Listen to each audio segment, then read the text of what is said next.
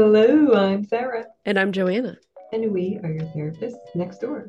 Join us as we demystify therapy and destigmatize mental health. Every episode, we interview a healer pushing against the status quo. It's sometimes serious, sometimes funny, most times educational. Yeah, I like that. Special thanks, as usual, to one of our top contributing patrons today, Katie. Thank you, as always, for your support. Therapist Next Door podcast is 100% listener funded and commits that we will never work with advertisers. We don't believe that it is our business or our job to tell you what kind of mattress to buy or encourage you to give money to a place that'll give you daily salads. Because we believe that labor should be paid, we ask that listeners who are able to contribute contribute what they can so that we can continue to be a platform to clinicians who further destigmatize mental health and demystify therapy. Every episode, we thank one of our top contributing patrons. Thank you again, Katie. Learn more about perks and ways to support Johanna and Sarah. That's myself and Sarah at patreon.com slash TND podcast. That's patreon.com slash TND P-O-D-C-A-S-T. For easy access, visit our Instagram at TND pod and find the link in our bio. Now, Sarah, let's get on to our show. This week, we welcome Julie Sherwood, who works as a trauma therapist, a licensed creative art therapist, a master ART clinician, and ART trainer and board certified music therapist. Go! Welcome everyone to Therapist Next Door, the podcast that shows you the human side of your friendly neighborhood care worker. We do this by interviewing revolutionary helpers and healers, asking questions you want the answers to, and answering questions you didn't know you had. I'm Johanna. I'm a board certified music therapist and a licensed professional counselor in the state of Pennsylvania. I am a white, straight, cisgendered female, and my pronouns are she, they, and I uh, have been making a lot of dishcloths lately, knitting them up, crocheting them up. Not really anything funny, but something nice that I'm doing. I think that's really great. I think that the use of dishcloths is not as prominent as I'd like it to be. So thank you for not just using them, but sustainably making them. Listen, uh, we have bought some reusable paper towels from the reusable store in my neighborhood, and they have cut down on our use of child wipes like tenfold for like wiping weird, you know, yogurt mouths and all that sort of stuff. They're super nice. And I honestly like cleaning with like a cloth better than a paper towel. So our like paper towel use also is like, yeah. And paper towels are expensive. So what's not the yarn I already have in my house. So They are, and yogurt mouth across ages is hard to clean. yeah. Uh, yeah, and yogurt hands, Yogurt yogurt, hands. necks, somehow like a yogurt toe. I don't. yogurt Yeah. hair. Oof. It can get everywhere. I we compost paper towels. You know, I, I may get an angry email about that about paper towels being dyed, but whatever. We, we buy recycled ones. We use them minimally, and then compost the ones we do use. When I go to people's houses and I say like, "Hey, do you have like a tea towel so I can dry my hands or dry this dish that I'm not because I'm trying to be a good guest and people don't have tea towels out?" You know, I there's like a lot of questions that come up for me. I'm not going to say any of those questions out loud. I don't feel like they're very understanding or very empathetic. Just get a tea towel. Yeah. Put yeah, like a I hook, was hang like it on your sink. Get when I go on towel. vacation, I'm just gonna get some towels, you know? That'll be my thing. Mhm, mhm. Uh sorry, I just turned on my lights and now I look like I'm at a campfire. Uh You do. It's really nice. yeah, and not using paper towels for like putting wet strawberries on. Just use a to- tea towel and then throw it in the wash. I do wash every day anyway. So I love washing my linens that I use for napkins with my tea towels. It's the Mhm. best. It's the best.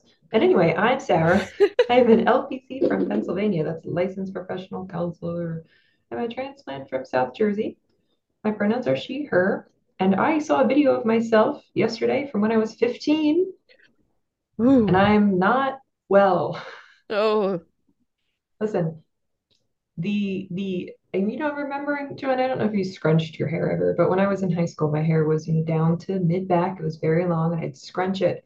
So I'd use half a bottle of LA Looks gel, and I'd scrunch my hair, and it looked gorgeous. I'd wear my like, you know, silver hoops. My eyebrows were very thin. Like I, I looked, I looked good.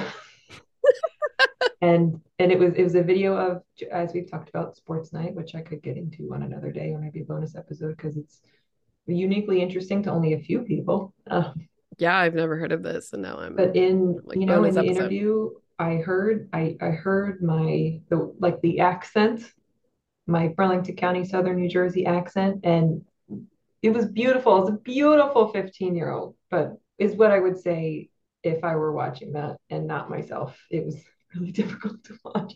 I don't know how. There's no other recordings of me from when I was 15 being snarky, and it was uh, it was very strange. But yeah, got a lot of giggles out of me. That's good. I'm glad it got giggles and not like, oh no.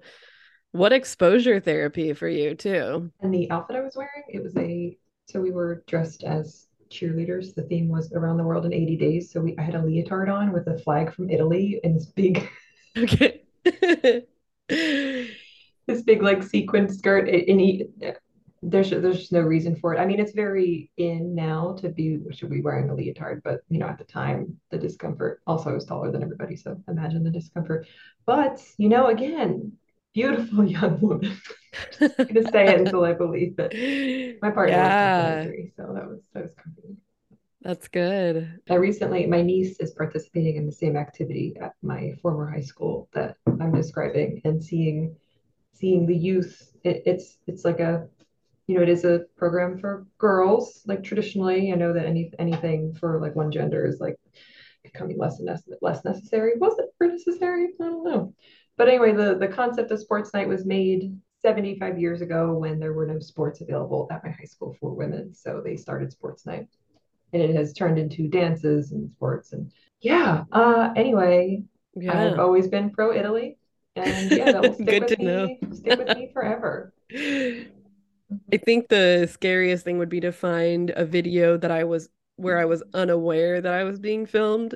As a 15 year old, I think that would be more upsetting than the actual videos that I know are out there.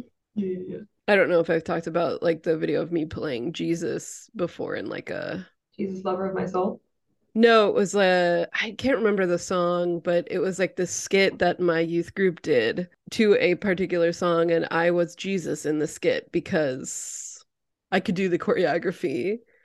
And uh I had similar hair similar hair as the length I have now, I guess. Mm-hmm.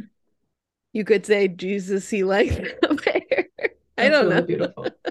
yeah, his hair length always varies in depictions of him. I mean, he's always he's always of a certain complexion that maybe he yes. definitely wasn't, but his hair length does feel accurate.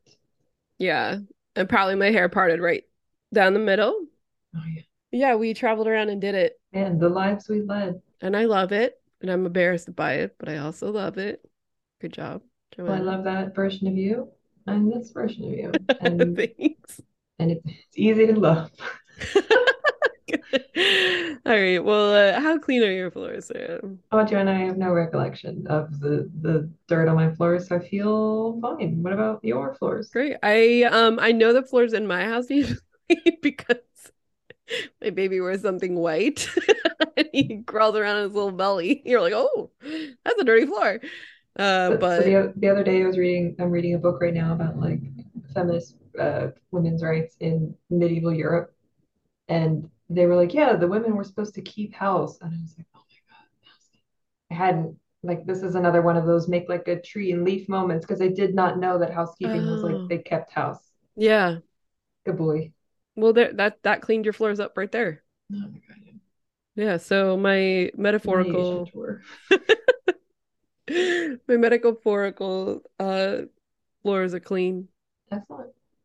And uh why don't we stay tuned after our quick tiny break for our lesson for today?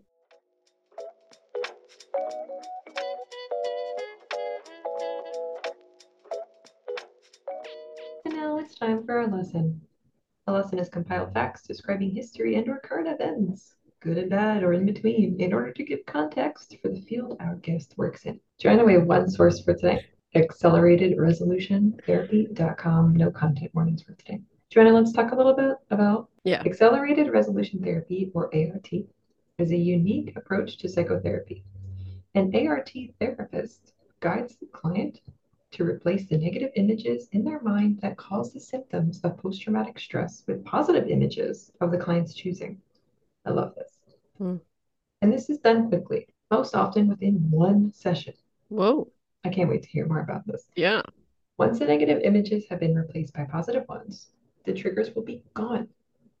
Nightmares and repeated intrusive thoughts will stop. ART incorporates a combination of techniques used in many other traditional psychotherapies, including Gestalt, psychodynamic therapy, and guided imagery. ART works directly to reprogram the way in which distressing memories and images are stored in the brain so that they no longer trigger strong physical and emotional reactions. ART accomplishes this through the use of rapid eye movements similar to eye movements that occur during dreaming. And this is a very similar approach, or the same approach used in EMDR therapy. Although techniques similar to these are used in other types of therapies, ART's very specific and direct approach can achieve rapid recovery from symptoms and reactions that may have been present for years. With these therapies combined with ART's eye movements and other ART enhancements, many mental health problems outside of PTSD can also be resolved quickly. Among the things ART can deal with are OCD, eating disorders, generalized anxiety, and depressive disorders. ART can deal with traumas often associated with dyslexia, but also go beyond that to improve reading. It is evidence based that eye movements are calming and therapeutic. It has been shown that they produce theta waves in the brain. Theta waves have been connected to creativity, intuition, and daydreaming. These brain waves are often present during meditative states. One of the special aspects of ART is that when clients replace their negative images with positive ones, there's no need to speak about any details of the trauma.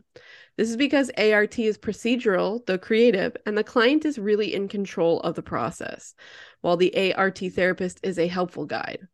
This makes the therapy easier on the client and easier on the therapist. Although some traumatic experiences, such as sexual assault, combat, or loss of a loved one, can be very painful to visualize, Early in the ART session, the client has already rapidly moved beyond the place where they are stuck in these past experiences and is making positive changes of their choice. ART sessions are calming for the client and very often joyful, especially at the end for both the client and the therapist. I love that this is empowering. I love that there is joy. I love that there's choice, and I'm ready to learn more. Yeah, I'm excited to talk to our interviewee for today stay tuned after this break, and you will most likely hear it.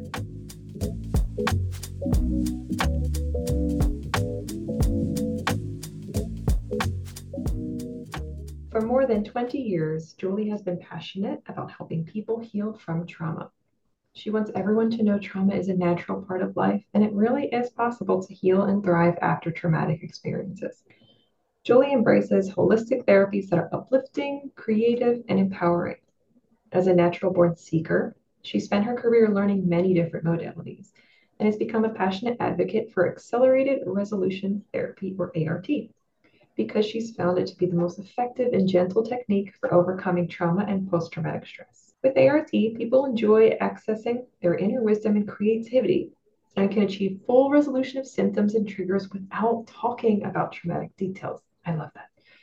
Julie also facilitates wellness groups and workshops for healthcare facilities and corporations throughout the country, empowering people with tools and practices for better health, happiness, and inner harmony.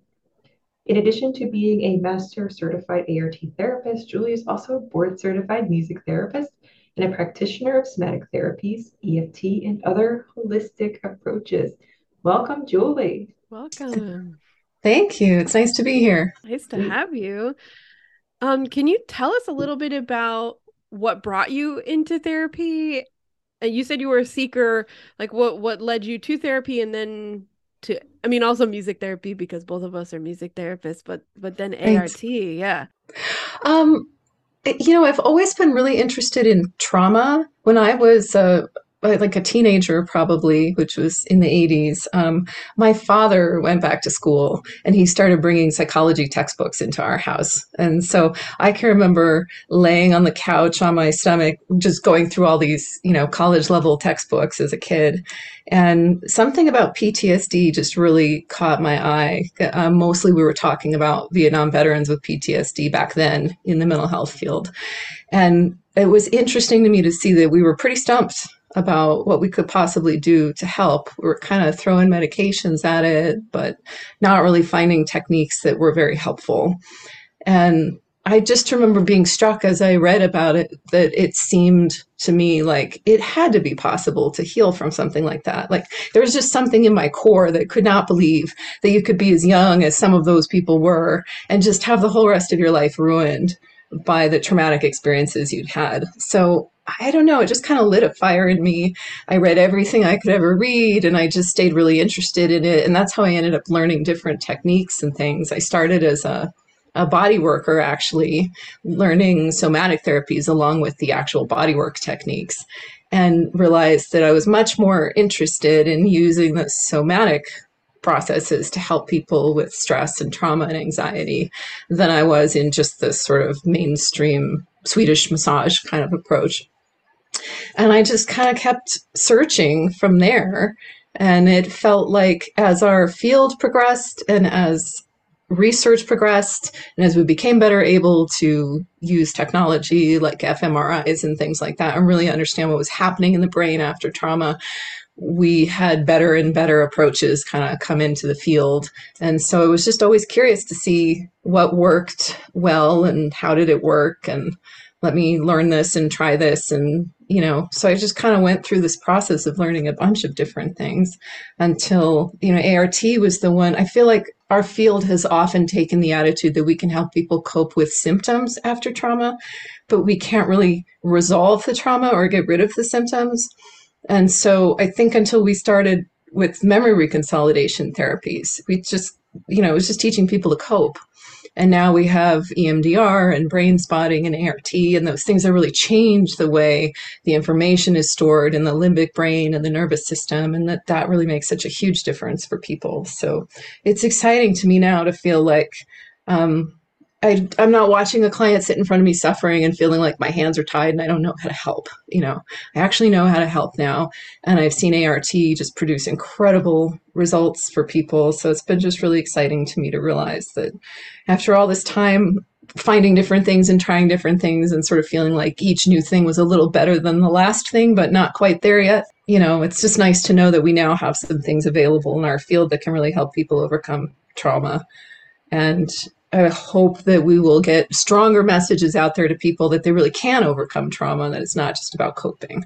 That's incredible. As you were speaking, I was thinking about like going back to the Vietnam War piece, like how much really changed after and during the Vietnam War, you know, and, and aftermath of this was that PTSD was added to the DSM-5. Like we thought about soldiers differently. We we didn't recall we didn't like regale them as heroes for the first time. They were human beings for the first time right? Thinking mm-hmm. about how soldiers in the 70s who participated in those conflicts were not allowed even to get services from the VA until after the 80s like this big shift that happened in humanizing people that were experience experiencing like real on paper symptoms of PTSD right. And thinking about this fairly compassionate approach that you're speaking about beautifully with that involves you giving people the option to live without this and not just manage it. It, it sounds like it makes the therapy also just more appealing than relieving to people. Right, right. Well, especially when you have an approach where people don't have to describe their trauma.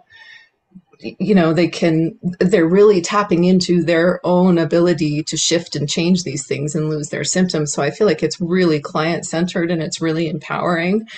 And you know, I think of myself as there's there's kind of a, a, a, protocol process with ART.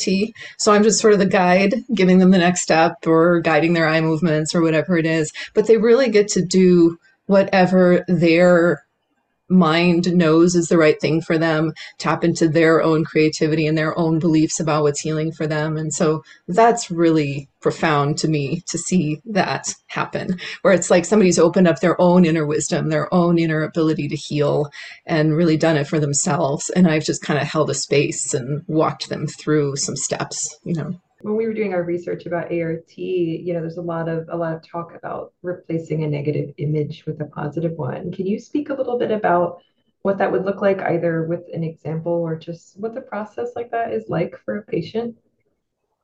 Yeah, so the whole process kind of involves we, we're using eye movements while they view whatever the traumatic event is that they want to process out, because that bilateral stimulation from the eye movements really helps change the way the brain wants to store the memory. And so, you know, we've we've learned. I think one of the reasons we finally have therapies like this is that we learned over the years that memories aren't fixed. And as soon as you pull a memory into mind and and kind of remember it it becomes subject to change. So we're making it subject to change but we're not forcing it to be subject to change. We're just sort of having them run through it.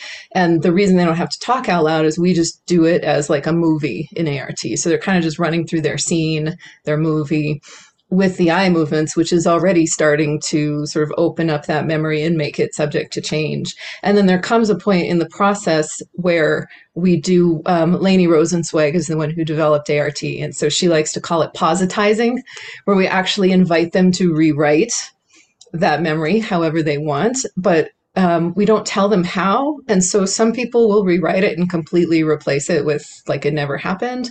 Other people find that what comes through for them is that, you know, maybe they just need to kind of understand the event differently, uh, forgive somebody for something. And so that's where I think it's really powerful that they do whatever works best for them. And the eye movements seem to really unlock some inner knowing about what that thing is so so it's like they get to kind of redirect their movie in fact we call it a director scene when we do it so they're getting to redirect their movie and make changes along the way i think it's so beautiful the idea of finding your own way to heal because i do feel like a lot of of just like general psychotherapy is like this is the one way and it's done this way and then you will be like this afterwards. And when that is not true for everybody also grounded in so many you know so many isms as well. And i like this idea of of empowering them to work through their trauma. Mm-hmm. yeah johanna i'm thinking about that like like really heavy colonial framework of this have this has to work for everybody because this is how you know one group of people have experienced healing from it.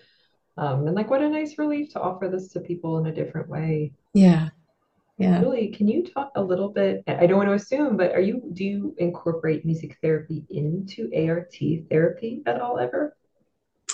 Not not really. Um, there, it's a little difficult to incorporate them, but I have one thing we do is we often um, teach clients how to use the eye movement process for themselves as a tool. So not not to process a memory. We would never want them to just try to do that on their own.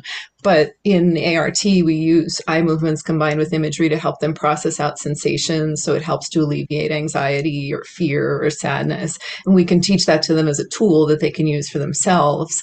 And so I have on occasion, um, it's a little difficult sometimes for people to do the eye movements in rhythm and hold the image on their own when they're not being guided. So I have just experimented a little from client to client with what helps them be able to do it for themselves. And um, I have made audio recordings with soothing music that they liked in the background and just kind of talked them through the eye movements. So it's like they have a little eye movement meditation to listen to. I also have some clients that have found that if they play a favorite song in their head, it gives them the rhythm to keep those eye movements going to that. And then they're also getting, you know, the benefits of the song and, and the association that they have with the song. So more like in the in the self-help tools category, I, I've found some ways of kind of incorporating music into the process. How does somebody become certified as an ART therapist? Uh, it's a three day training and there's really no more that's required after that, which is great. Because it's sort of protocol based, it's pretty easy and simple to learn. So in those three days, you can understand the principles behind the eye movements and like the sort of the basic science of it and how and why it works. Um, watch some examples of some sessions and then do some practicum with it so that everybody really gets to try it out and, and work with it. Um, so yeah, it's a three day training. We do them in person. Uh, they're all over the country. There's a list up on the ART website, which is um, acceleratedresolutiontherapy.com. So easy to find. Uh, you just look under the basic training. And the basic training is really the core protocol. There is another level, but you'd easily be able to work with trauma, depression, anxiety, grief, pretty much anything a therapist might want to be able to use ART for, you will know everything you need to know to really do that effectively at the end of those three days. Yeah. Can you speak a little bit to, you know, if you have a if you have a niche of people that seek you out for treatment, like what what is a typical person coming to you with? I, Obviously, clients have just can have just a plethora of different different struggles that they are bringing to a therapist. But what do you see like in your area in the state and to the clients that you serve or patients? I think it's kind of shifted a little bit over time. I mean, I've always really been specialized in trauma, stress, anxiety, that kind of stuff. Um, since I started using ART, people are usually specifically seeking me out to process out trauma, to overcome PTSD. Um, and that could be anything from single incident traumas like car accidents, medical trauma, uh, violent crimes, those kinds of things, to more like complex PTSD, developmental trauma, uh, childhood abuse, those kinds of things. I do a little bit of work with people who come just for depression and anxiety too, um, which, you know, we often find an underlying trauma that has led to those anyway, but sometimes they're more more purely depression anxiety. But mostly for me, it's people who have um, maybe heard about ART, think that it might be something that could work for them, want to overcome some symptoms that they've been left with after they've been through a traumatic event. That's I I think it's valuable that this is this is something that can be used with PTSD and CPTSD because they are quite different. And again, it's when you were talking about how kind of our understanding of PTSD is so new, it was making me think of like what have we been doing for all of human history because trauma has been present. I don't know if this is a question or just like something that's on my mind, but like what you know how how have we been treating trauma before our like western ideas of treating trauma too? Right. Well, I know that in those early days, we were, were talking about PTSD from combat trauma. Yeah. In the early days, medications were the most common thing um, anxiolytics, antidepressants, and things like that, and efforts at talk therapy that were usually just re-traumatizing people instead of making it better. But also most of the field was talk therapy back then. There wasn't you know i mean there were some fringe somatic therapies and things like that. But i feel like mainstream mental health then was really just talk therapy based you know. And it wasn't helping. You know, it was re traumatizing people. And then I think a lot of people came away and thought, well, I must be broken because I was told this was the thing that would work. Like to, to reference what Sarah was just saying, I was told this was the way to do it. I went to therapy and I worse instead of better. So I guess there's no hope for me, you know, when we really just didn't have the best approach yet. We hadn't figured out what that was, you know. That's so wild to think about, just incorporating what you're both speaking about. I mean, Johanna, you know, war has been, uh, I mean, we know about war, recorded war, at least since before the Roman Empire. and we're talking about just the last 100 years, 150 yeah. years, where where the we are just starting like beginning to accept that having this heavy heavy trauma is you know not a early death sentence it's not you know is not a sentence to have a short life that is full of dissatisfaction and full of health complications due to trauma and yeah. and we're still kind of forcing this on people i mean especially like male gendered and like you know male presenting and mass presenting folks just this this experience of well you know this is this is part of the trade of this is the trade-off of being in this body that you have to actually hold this on top of all the pressure that you're already holding obviously it's a very male experience but now that now that we have all genders experiencing this exposure to this type of trauma you know this this sentence in your intro julie about knowing that trauma is a natural part of life is very liberatory. Or just right. accepting that trauma does not have to be this singled out experience. It is, like you said, something that we very likely are not identifying that gave us great stress in our early years. Right. Yeah, I think it's so important to normalize that for people. I have so many clients who come in, and first of all, I think the general public has a better understanding that combat veterans may have PTSD, but they don't necessarily transfer that over to the civilian population and recognize that any of us could go through any kind of trauma and, and we're all going to go through trauma before our lives are over. It's it is really just the nature of life and that for any one of those experiences we could be stuck with symptoms. We could have full-blown ptsd or we could have anywhere on that spectrum of dealing with symptoms and feeling like our quality of life has been damaged after a traumatic experience.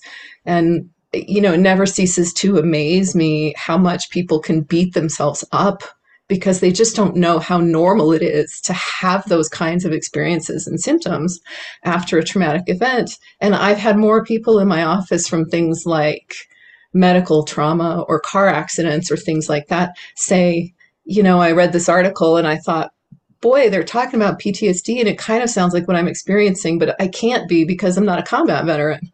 Like there's still very much that attitude out there, which keeps people from help and you know, causes a lot of guilt and shame because they wonder what's wrong with them, that they're feeling the way that they are when it's completely normal to have these kinds of reactions after we go through traumatic experiences. Yeah, absolutely. And to breaking it down even further too, you know, I, I can't have PTSD, I'm not a combat veteran, or I can't have, you know, relational trauma, you know, I wasn't physically abused, or, you know, I can't A because of B because it was not present enough for me. Um, right and just like thinking about how so many stigmatized experiences go go into us culturally disqualifying somebody's trauma and their subsequent systems because we we don't accept we don't accept that it was that it is something that we should care for or care about. Right. Yeah i think we really have to honor that if a person is in pain over any experience it counts it doesn't, you don't have to hold it up and compare it to someone else's. You don't have to say, well, I don't know why I'm having this experience because my trauma is not as big as my neighbor's trauma. It doesn't matter, right? If you're in pain, you deserve relief from your pain, period, right? Yeah. Agree. Are you able to do ART te- with teletherapy or do they have to be in person sessions? Um, quite a few of us do it as teletherapy. Um, everybody kind of finds their own technique for making it work via teletherapy, but the eye movements aren't that complicated. So I think the bigger issue is just making sure that you feel that person is safe to do it with you when they're not in the same room with you. Um, and everybody kind of has their own approaches for that, you know, more careful assessment or a longer intake process or making sure there's someone in the home with them, that kind of thing. But it can definitely be done via telehealth. Um, Laney really never did it via telehealth until the pandemic hit. So she really advocated for it as just an in person therapy, I think mostly because of the safety concern. But when the pandemic hit, it kind of you know, we all didn't want to, everybody was having more trauma. Everybody needed more support. So we all kind of had to figure out how to make that work. So, yeah, you know, everybody's kind of figured that process out. And I know a lot of people do EMDR online. So it's pretty much, you know, whatever whatever works to guide the eye movements for people online. A lot of the apps with the balls can be used. Um, some people use their hands uh, just across the screen to guide the eye movements. So it just depends on preferences. Yeah, after after March 2020, EMDRIA and the other EMDR therapy training groups immediately updated all of their trainings to accommodate for telehealth. It was pretty, it was pretty cool. Yeah, that is nice. Yeah, I appreciate it.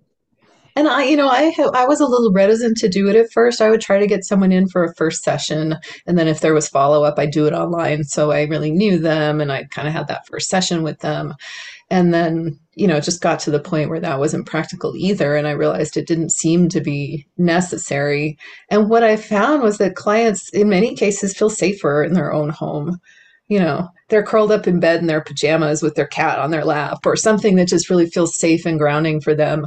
And then when they're done, they don't have to go out and deal with traffic or whatever kind of stressors are out there. So I found that people were really appreciating doing it that way quite a bit. Yeah, I really appreciate doing EMDR therapy sessions while my cat is on my lap. yeah. Yeah, like having that mirrored experience. I mean, yeah, I really dig that. yeah and and that's all part of making therapy accessible for people too right and sort of destigmatizing everything like of course you can come in your pajamas if you feel comfortable and safe that way of course you can have your cat in the room right you do what works for you and what you feel safe with yeah it, it was just making me think of like times when i you know had a particularly emotional session in in my own therapy when I was going in person and just like having to be on the bus after that like uh. Yeah that's not fun. Like no one look at me. Although the bus was a very good uh way for us to it, it was also the bus is also a very good learning experience of like how i hold anger and and things like that so Uh, I can see how that would be. and yeah, you can also kind of disappear on public transportation too, depending on how you know many folks are commuting. But I've yeah. been crying on a bus, and I was definitely not the only one crying on that bus. yeah. Yep. Julie, could you talk to us a little bit about these the wellness groups and the workshops for healthcare facilities and corporations? Yeah, so where I do still use a lot of music therapy is when I do groups and workshops and things like that. I started doing a lot of those online during the pandemic too. I was really excited to realize I could transition music therapy groups over to an online format and still have them work really well. So, you know, I do a lot of things that are like teaching I, I, like to give tools to people. I like people to feel empowered to come away from a group experience with something they can use again for themselves and not only get benefit when they're in the group. So I teach some vagus nerve stimulation exercises that help people with stress and anxiety. Um, I teach various music therapy techniques that could be used, that they could use for themselves. And then I also do music therapy experiences. Like we might do some receptive relaxation interventions together, and then I might teach them how they could create a relaxing playlist for themselves. Um, I really enjoy doing song discussions with people in groups like that because they just really get into a lot of fun and creativity. Like sort of demonstrating for them how when you personalize the musical choices, it really makes a difference for you. So I might go through and ask them, you know, a, a, song that makes you think of a happy event in your life. And then this wonderful conversation ensues with the group. And then we kind of end up being able to put a fun playlist together and all play together. And so when I moved those to Zoom, I started doing the the found sounds. I don't know if you've heard Christine Stevens likes to call them found sounds. She she does a lot of drum circle groups. She works with health rhythms. Um, she put out some really wonderful videos when the pandemic first started that kind of showed some ways you might move playing online, and those were super helpful for me. So I have to really give her credit. I kind of experimented and explored until I figured out what worked, but a lot of it was inspired by getting some ideas from her. And so half the fun because it's really creative to find your found sounds in your home too it's to say okay we're going to play along to a bunch of music now um, go find something like this is my favorite found sound of mine. This is a, a metal thermos and a spatula, and it sounds like a cowbell. Right? So that just that one makes me happy. I play that one a lot. You know, and I was working with oncology groups and MS groups, and so I might say like, why don't you grab a couple pill bottles and turn them into shakers and have fun with them? Like that kind of thing just became really fun and creative and interactive, and it was a chance for people who were stuck at home because of the pandemic to get on Zoom and feel like we were all together. And it's a little bit of an odd experience to play music together on Zoom, and yet when you see yourselves all in the square, like bopping your heads in time time and everyone's entrained with each other, you totally feel like you're in the same room together making music. So I just found a lot of fun and kind of exploring and experimenting until I came up with some processes like that that worked. So I've done some for the VA. Um, I've done them for a couple of different hospital systems with oncology patients, MS patients, like I mentioned. I'm about to do one for a new organization for um, caregivers of oncology patients. So yeah, I just really enjoy doing that kind of stuff. And sometimes some team building for corporations too. Just, you know, everybody can zoom in from their desk or from where they're working from home and do a little bit of playing together and team building together and relaxing together. Take some stress relief techniques out to use for themselves. So that was a fun development that came from the pandemic for me. I, I'm not a tech person, and I never dreamed that I would be able to move some of that stuff online. But when I had to, have to love necessity. You know, when I had yeah. to, I had to, and I kind of figured it out. I was actually working with um, a group of veterans in New York when the pandemic hit, and it was really important to us through that program to not abandon them at that time. And it was a music therapy program, so that's really what motivated me to figure out how I could bring them all together as a group and and make the music process work for them. For our non-music therapist listeners, could you explain entrainment? Yes, entrainment is that wonderful thing that happens when whatever external rhythm you're listening to in your music makes all your internal rhythms in your body sync up to it. So you probably use entrainment all the time if you listen to music when you work out because you'll find yourself moving at the same speed as the music. So it'll keep you going when you're on the treadmill or you know out, out jogging or something like that. And in music therapy we can use entrainment to move the opposite direction too where we're going to meet you where you are and then gradually slow down your heart rate slow down your respiration by by using gradually slower and slower music. So you can build a playlist for yourself and and kind of replicate that process where you go from like a more moderate song and kind of work your way down through maybe like a five song playlist that gets you slower, calmer, that sort of thing. It's easier for us to change our internal state when we meet ourselves where we are first and then make a gradual change. So that's the real power of entrainment. And in live music therapy, when you actually have a music therapist there, we can create music that matches the pace that you're at and sort of gradually move you down if we're trying to help you relax, or gradually move you sort of up in speed if we're trying to help boost your energy or boost your mood. So yeah, and it's amazing to see how that is one of the benefits of group music making, group drumming, group singing, is that we really all get trained with each other. So it gives us um, a real sense of social connection and interaction. So that was a really valuable thing to be able to do for people who were home alone but could see themselves on a screen with everybody. And you know, we just naturally get moved by music because we entrain to it. So as soon as the beat goes, our head starts bopping, our toes starts bopping, and it's just fun to see that and get that sense of community even in Zoom when you don't necessarily hear each other's music. Yeah, I, I was thinking about music therapy groups that I have done in the past and just like how connected everyone was through making music together. And those groups became almost like very special and um, yeah. Yeah, we started using more. Uh, like I might pull up a video on YouTube that we could play along to, because that helped with the the sound issue and us all kind of playing together. So I might just like share sound through Zoom or share a whole video sometimes. And mm. that was a thing i had never done in person was to just pull up a video. You know we would as music therapists we're always kind of making the music ourselves right and encouraging the group to participate.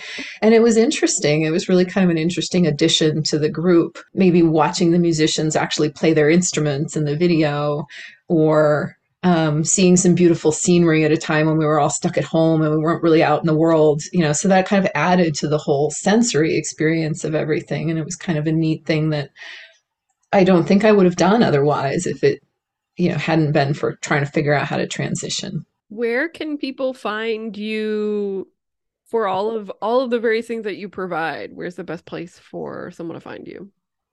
Uh, my website is Julie Sherwood Wellness. So pretty easy. And you can reach me through email or phone there, send messages to me. So I've got some of the different kinds of workshops and things like that listed up there, as well as more information about ART and how it works and who it's good for. Great, thank you. Usually I ask a really annoying question about like what's one inspirational thing you could say to your patients or people seeking you out. But I'm wondering if it's if it's less annoying if I ask, you know, people considering ART or EMDR or something that is uh, like a trauma approach that doesn't have to do with you like essentially entering a confessional and saying all the details of your trauma out loud. Right? What can you say to therapists and clinicians who are considering a similar therapeutic approach? I cannot recommend ART highly enough. I absolutely love it. I am amazed at the results I've seen with clients. It is so nice to see a client feel better at the end of every session and not have to wait through several sessions to feel better or kind of leave feeling raw because of what we worked on. Um, and for from a therapist point of view, it really protects you from a lot of vicarious trauma to use an approach that not only does not have that person telling you all the details of what happened, but where you see their affect change throughout the process and just become more and more positive. They look more and more calm and relaxed.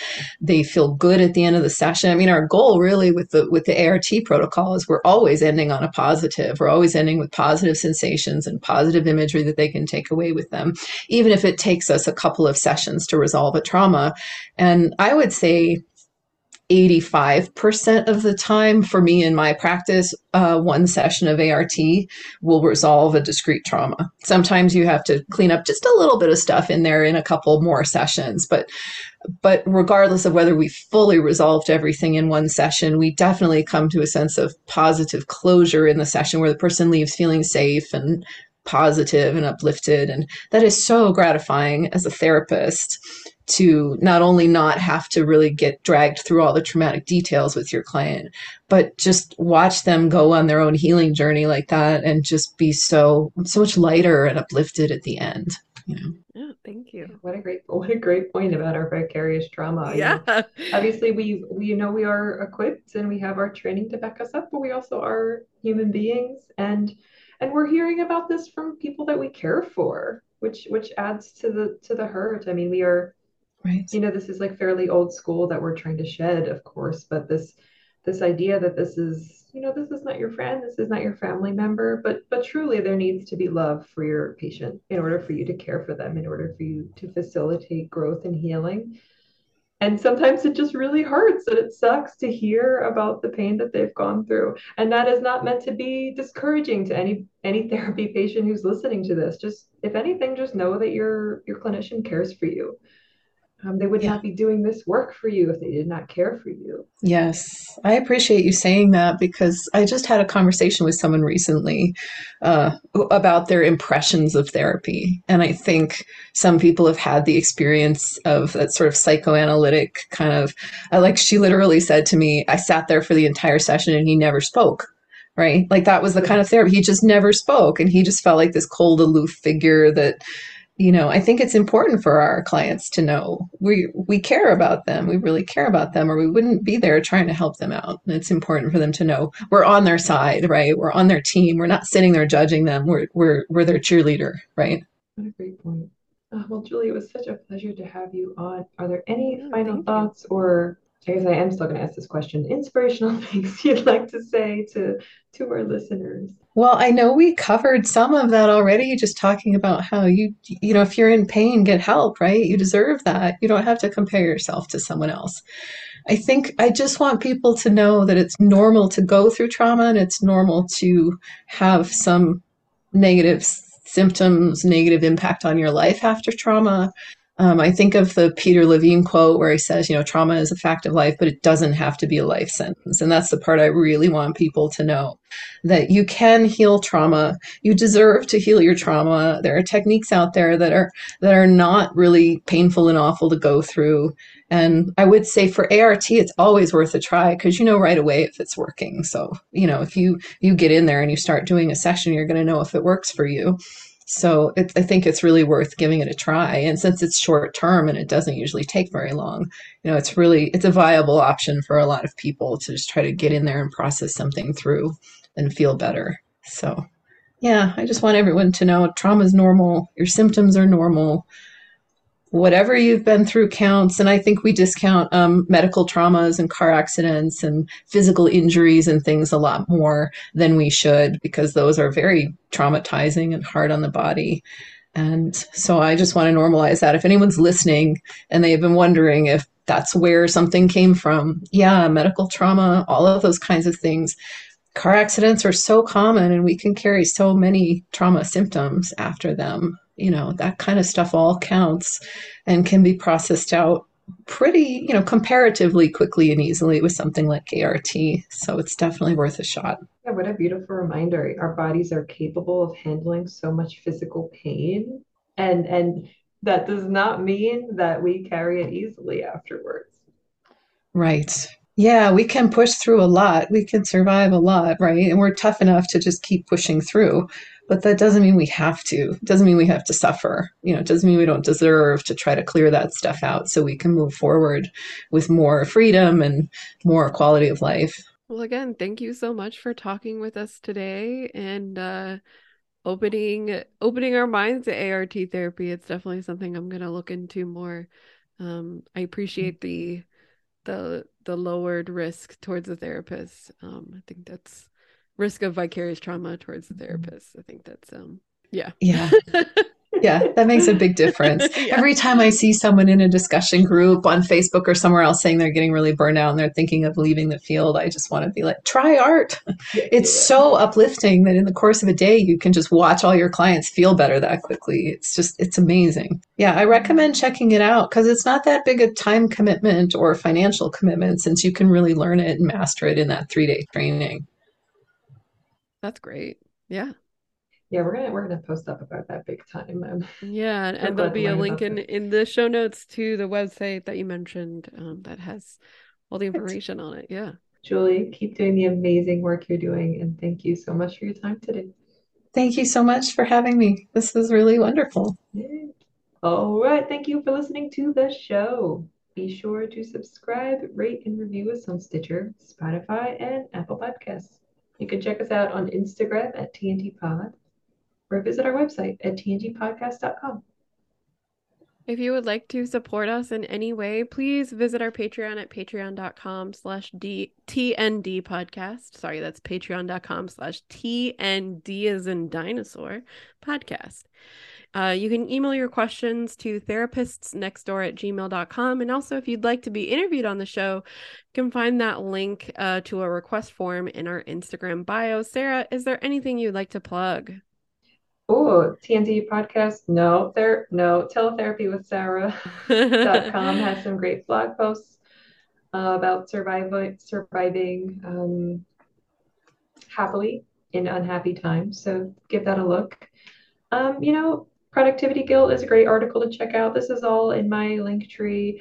Joe and I also have established an Etsy shop. Once again, I like I like this one better. nice. Uh, so leftist therapy tools, therapy tools for the revolutionary. It's rejecting rejecting uh, centric political views. And if you are ready to, you know, feel a little more radical in a good way, uh, check out the store. Um, buy the stuff and share it with your community. Um, yeah, Johanna, any pluggy duggies for you? Um, OrianaTherapy.com. Uh, I was also mentioned in an article about walk and talk therapy. It is behind paywalls. You gotta like buy the magazine. Um, but it's pretty cool, and I feel like I sound pretty smart in there. So, um, the because magazine? I am smart. Uh, the magazine is Breathe Magazine. It's a mindfulness magazine that's uh coming that comes out of the UK. So, um, I also will link to that in our uh in our show notes as well. Pretty cool. Walk and talk therapy is awesome. I really like it. And uh, make sure you wear sunscreen when you do walk and talk therapy, uh, as you might see by my red face from today because I did it yesterday. So, um, yeah, that's that's where you can find me. All right, excellent. Until next time, Johanna and everyone, we are We your are your therapists. therapists Next next door. See ya. Bye.